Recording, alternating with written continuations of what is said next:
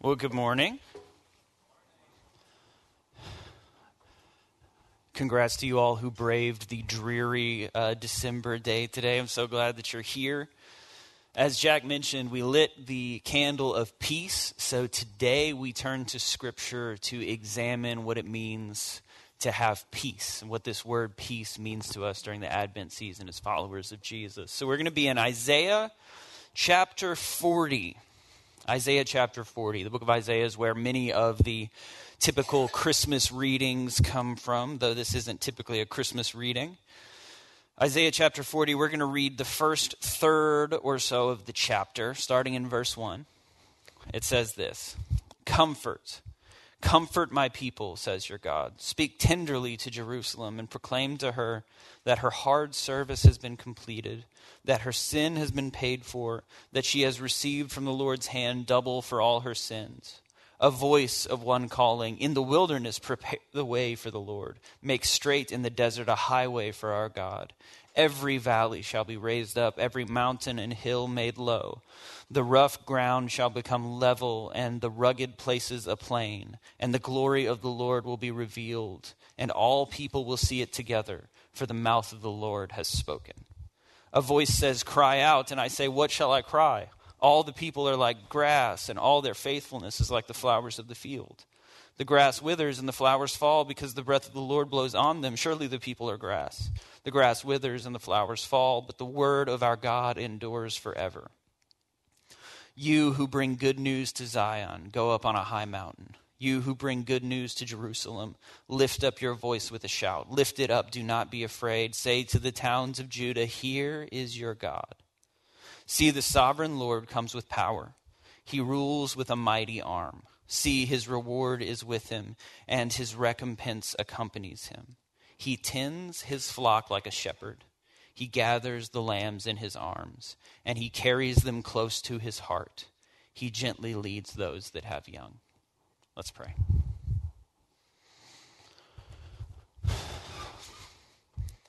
Lord, as we come to you, come to your word, asking you to show us what it means to rest in your peace during this Christmas season, I ask that your peace would fill this room, that we would know it even this morning in our gathering. We know that we live in a world that often lacks peace, but today, let us catch a breath of your peace. And as we examine your word, let anything that's from me be noticed and rejected. But what is faithful to you, let it plant itself deeply in our hearts that we would be formed into your likeness. We love you, Jesus. Amen. I uh, I love Christmas. Anybody else love Christmas? I, I absolutely love the Christmas season. Most of the year, I kind of shun like what I think to be cheesy and cliche. I grew up an emo kid, which means I really like to like music that other people don't like, and you know that type of stuff. So things that are cliche, you know, not normally my thing. But at Christmas, I mean, like play the song, like put on the sweater. I love it. I love it all. Um, and I'm curious. This is going to be a little bit interactive. I need I need some responses from the audience here. Um, how many of you have Christmas traditions that you or your family or your friends do every year? You go to the same place. Okay, awesome. Pretty most of us, most of us have some sort of Christmas tradition, right? Uh, what are some of those? Would anyone be willing to share what some of your Christmas traditions are? Christmas Eve pajamas, nice, nice. Yeah. Ooh, nice. I'm coming to your house on Christmas. That sounds great. Anybody else? Yeah. Nice, nice. I'm coming to your house after. Anybody else? What are your Christmas traditions? Yeah. Ooh, I like that. I like that. Nice, nice. Okay, how many of you like go to somebody's family's house, something like that? You gather with the same people every year. Okay, yeah, a lot of us. All right. I would guess if we all examined our Christmas traditions, there are going to be some unique things, but there are also going to be some of the same things that we all do. There's a good chance that our playlists all look the same. Now, we might have a different band covering All I Want for Christmas Is You on our playlist, but they've probably all got Mariah Carey's, you know, on, on there somewhere, right? We've got a lot of the same stuff. It's funny because at Christmas, we do the same things as a culture. A lot of us, we do the same thing every year. We go to the same places. We listen to the same songs. We eat the same food. We put out the same decorations, right? It's kind of the definition of cliche. In fact, for those of you who probably don't like the holidays as much, there are some of us who just don't really get down with the Christmas season. Probably, if I had to guess, your number one complaint with this time of year is it's just the same stuff. It's just cliche. It's so consumeristic. It doesn't even mean anything anymore. It's kind of funny that for some of us who love it, our attachment is kind of the same thing that causes some of us not to like it, you know? And there's an interesting relationship that we have, at least for me, Maybe this is one of the many sermons that I preach to myself and you guys all just get to listen. But for me at least, there are these things that I look forward to every year. I look forward to going to get a tree. We're a real tree family because when I was a kid, we sold Christmas trees in our yard. So a real tree is nostalgic to me. So we go get a tree every year and we go to my grandma's house and we open presents on Christmas morning and we listen to the greatest Christmas record of all time, Alabama's Christmas every year. I don't care what anybody says. It's the greatest Christmas record of all time. We listen to it over and over and over again. Um, and I look forward to these things. You know, like as soon as the leaves start to turn, I start looking forward to these things. But have you ever noticed that some of the times those things you look forward to them and then they finally get here and you're like, oh, I have heard this song a thousand times. I mean, I like it, but also I'm going to skip it. or you go to the same fam- the family's house, you meet with them every year, you've been looking forward forward to it the whole time, and then you spend 30 minutes with them and you're like, this is why we only meet once a year. Those things that we love, we look forward to them. We all know that they're significant. It's significant to gather with family. You listen to that song because it means something to you. You like the song, but also you listened to it when you were a kid. You go to that place, you look at that picture, you hang up that thing because there's something significant about it.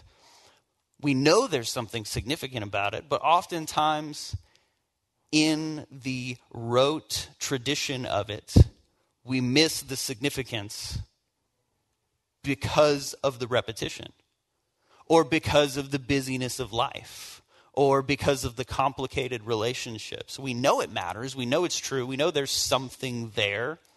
But at the same time, the thing that we look forward to and that we believe in, we kind of miss out on because it feels so common.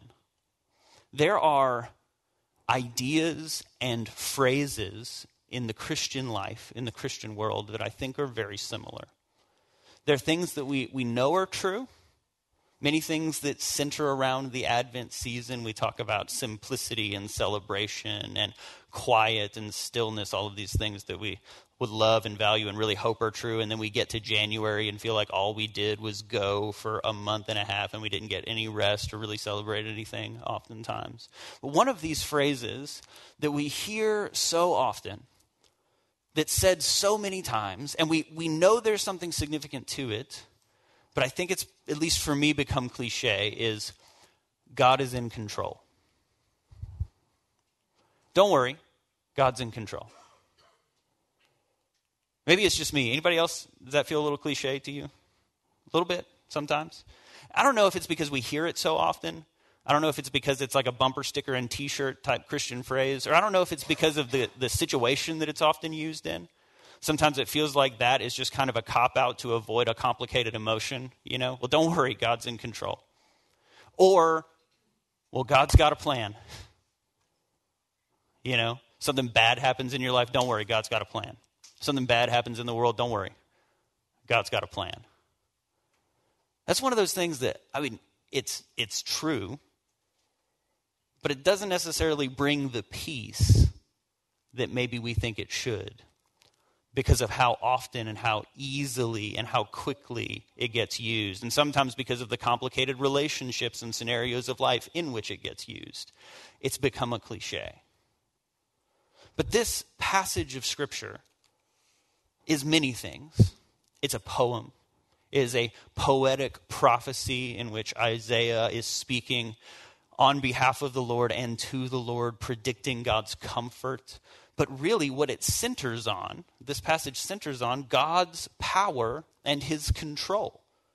This, this passage is about God being in control. He's powerful. He's going to redeem. He's like a shepherd. If you keep reading in the passage, you'll read common verses that you might have heard if you grew up in church, like uh, uh, those who wait on the Lord will renew their strength. They will mount up with wings as eagles. They will run and not grow weary. They will walk and not grow faint. As someone who has felt very exhausted by life, sometimes that's a verse that sometimes feels a little bit like a cliche, even though I know it's true and I know it's significant, right? But that's what, that's what this passage is about. It's about God being in control, which should, but doesn't necessarily always, give us peace. So, this is a little bit different. I'm kind of breaking all of the preaching rules in doing this.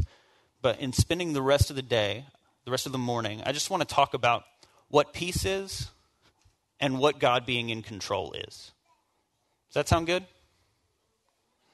So, the first thing, first point.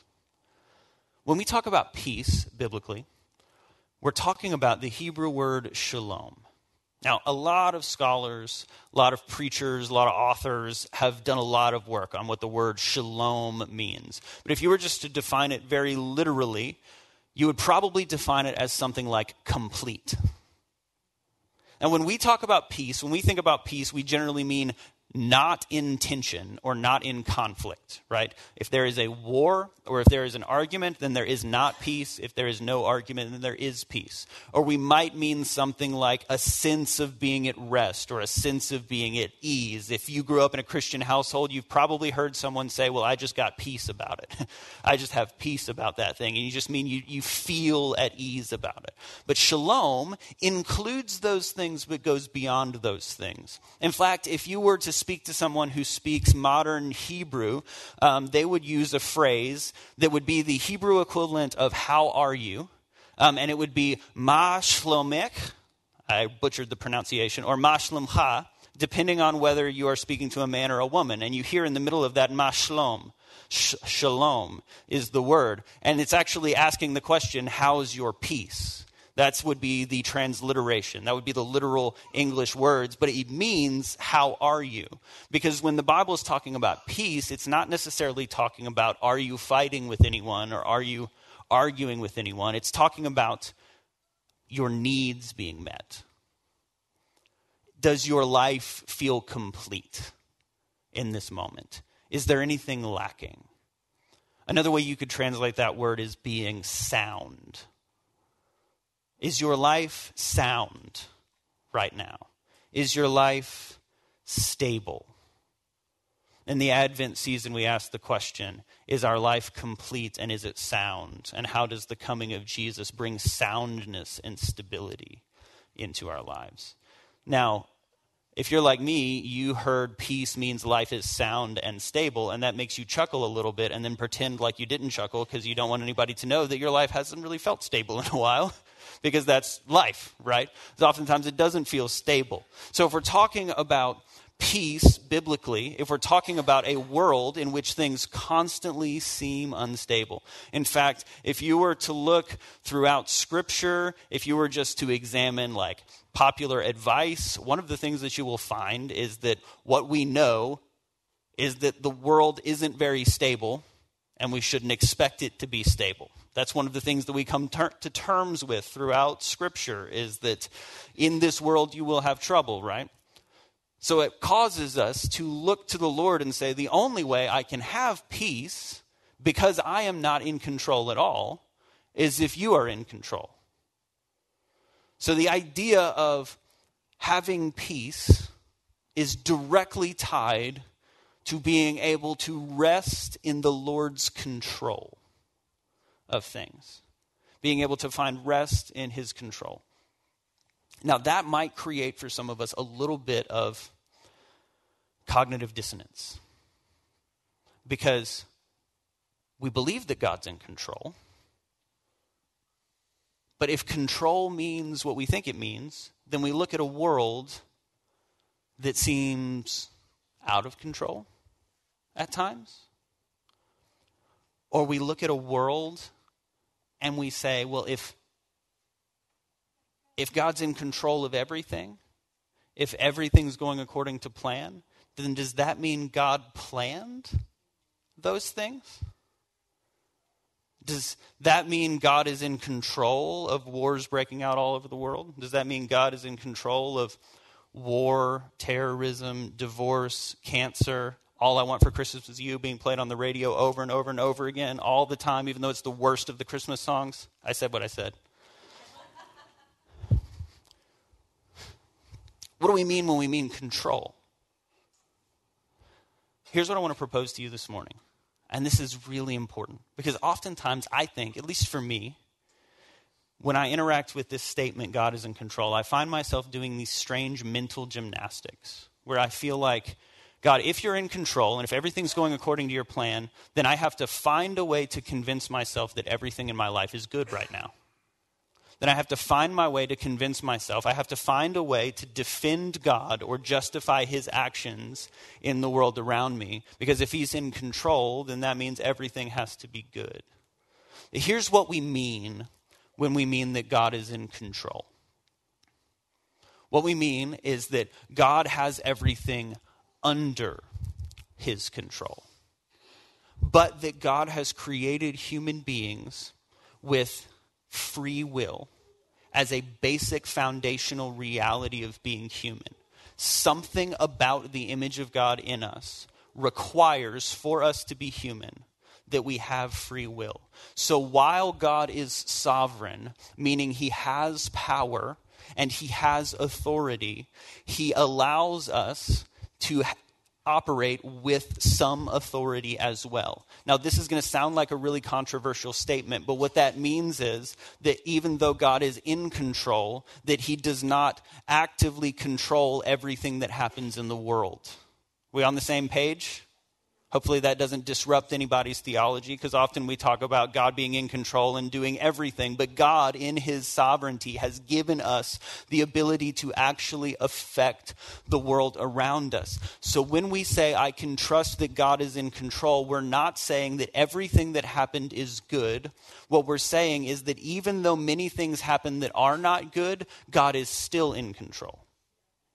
Now, that is really important because if you look at Isaiah chapter 40, if you were to back up one verse, you find this really weird passage where God is talking to a, pro, or to a king named Hezekiah, and God tells Hezekiah, hey, a lot of really bad stuff is going to happen because of sin. Sin is not part of God's plan but sin happens. Bad stuff is going to happen because of sin. And then Hezekiah, then I just think this is funny. God says, Don't worry, Hezekiah. It's going to happen in the time of your generation. It's going to happen in the time of your descendants. Or he says it's coming in your children's time. And Hezekiah, instead of saying, oh, bummer, it's going to be tough for my kids, he's basically like, well, at least I won't be alive for it. Real stand up guy. Hezekiah was a complicated character. But in other words, the comfort that God brings in Isaiah chapter 40 is because something has not gone according to plan. And God is promising that even though because of sin your people are in exile, I will not let the exile have the final say in your life. I will come and redeem. So when we look at the life of Jesus, what we're saying is that things did not go according to plan, but Jesus entered into the mess and redeemed it anyway. When we talk about God's control, what we're saying is, I trust that God will come into any situation and will bring good out of the situation. I'm not saying that every situation is good.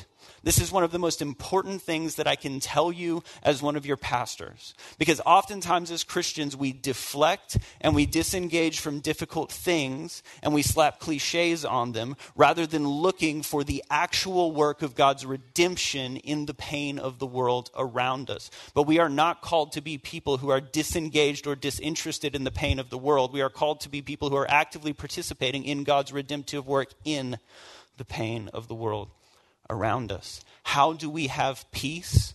We look at our situation in life and the world around us without trying to force it to be good, without trying to pretend that it's something it's not, but trusting that God is at work in it, bringing good out of it.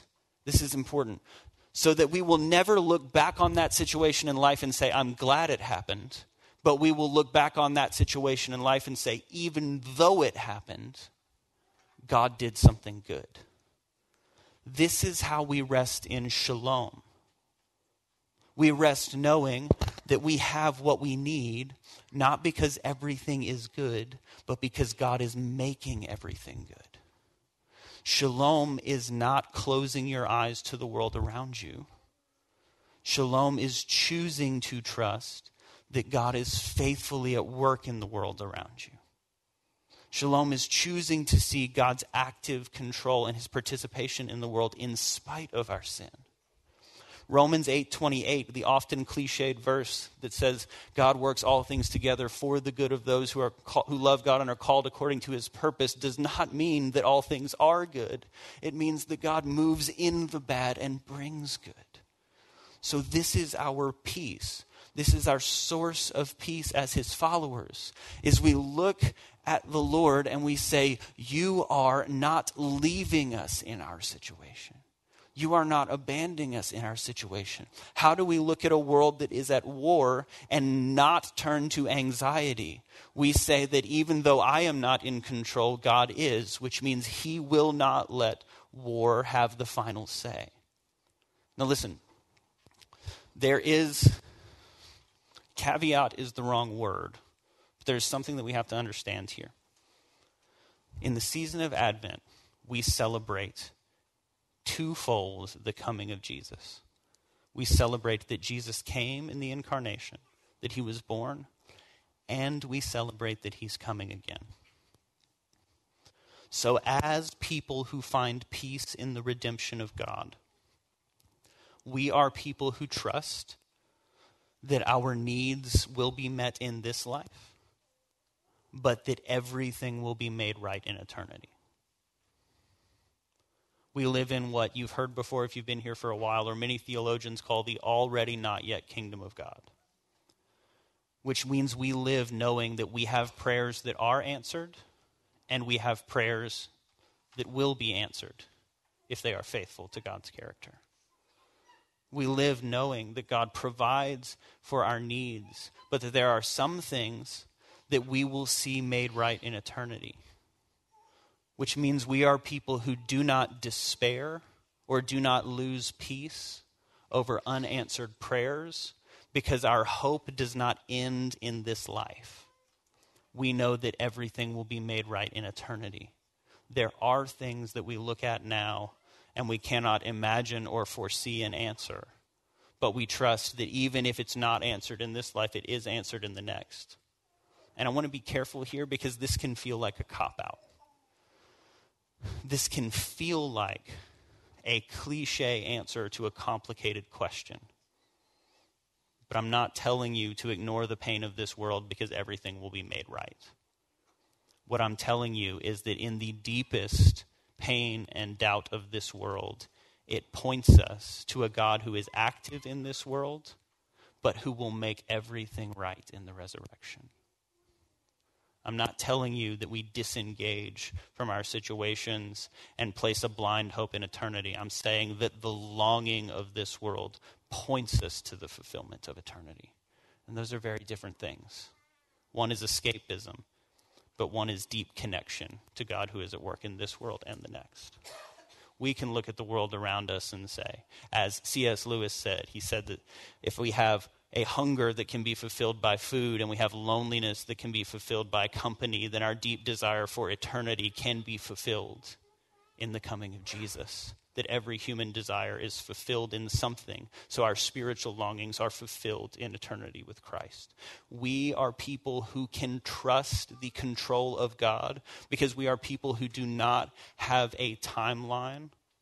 We are people who do not have a deadline on the answer that God is bringing. Once again, this can feel like a cop out, but it is a deep source of peace for those of us who follow Jesus because we know that our unfulfilled longings in this world, the longings that God has put in us, are fulfilled in his presence and point us to him.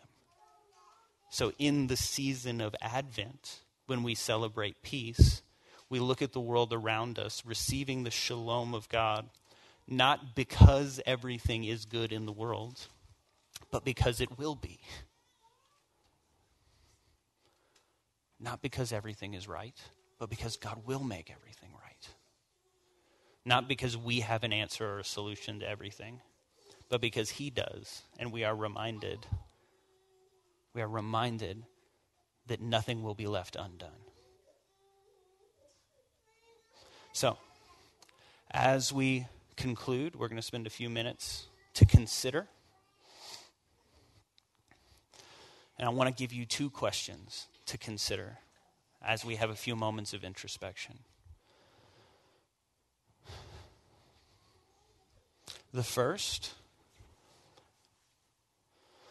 the first question to consider is what is disrupting your peace? What are the things that you cannot control right now, but that you are longing to control, and the desire to control that thing is disrupting your peace? That's the first question. And the second question is what would it look like to allow the Lord to be in control of that thing, to trust His control? I understand that turning something over to the Lord sounds a lot easier than it is. But I want us just to begin to imagine the things that are causing us deep anxiety now. If we were to trust that the Lord is in control of those things, what would that be like? Let's catch a vision of what peace could be. We on the same page? Let me pray for us, and we'll spend five minutes in introspection.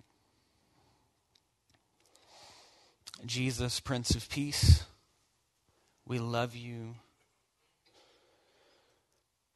and we trust you. We know that you are in control, even though we don't always understand what your control means.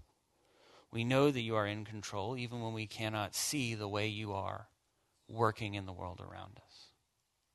We know that in spite of our best efforts to break things, that you will not let them stay broken.